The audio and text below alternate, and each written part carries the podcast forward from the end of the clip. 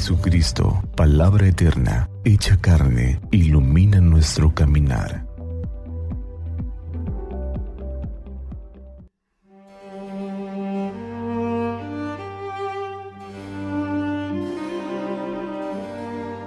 Viernes 4 de marzo, viernes después de ceniza.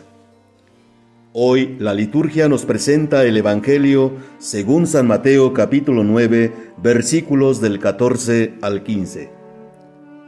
En aquel tiempo, los discípulos de Juan fueron a ver a Jesús y le preguntaron, ¿por qué tus discípulos no ayunan mientras que nosotros y los fariseos sí ayunamos?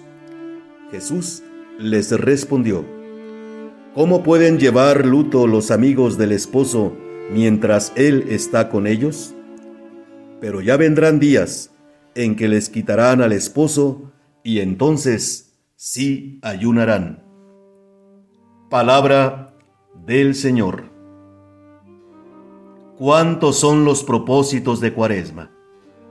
En muchas ocasiones hay personas que perseveran durante 40 días absteniéndose de algo particularmente atrayente, sea que haga daño o no. Así puede ser las bebidas alcohólicas, los dulces, el pan, el refresco. A esto le llamamos comúnmente ayuno cuaresmal.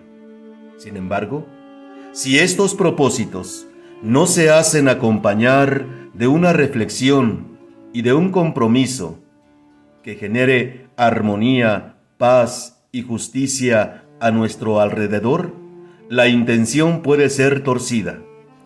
Por ejemplo, ahorrar dinero o bajar unos kilos con el pretexto de hacerlo por Dios.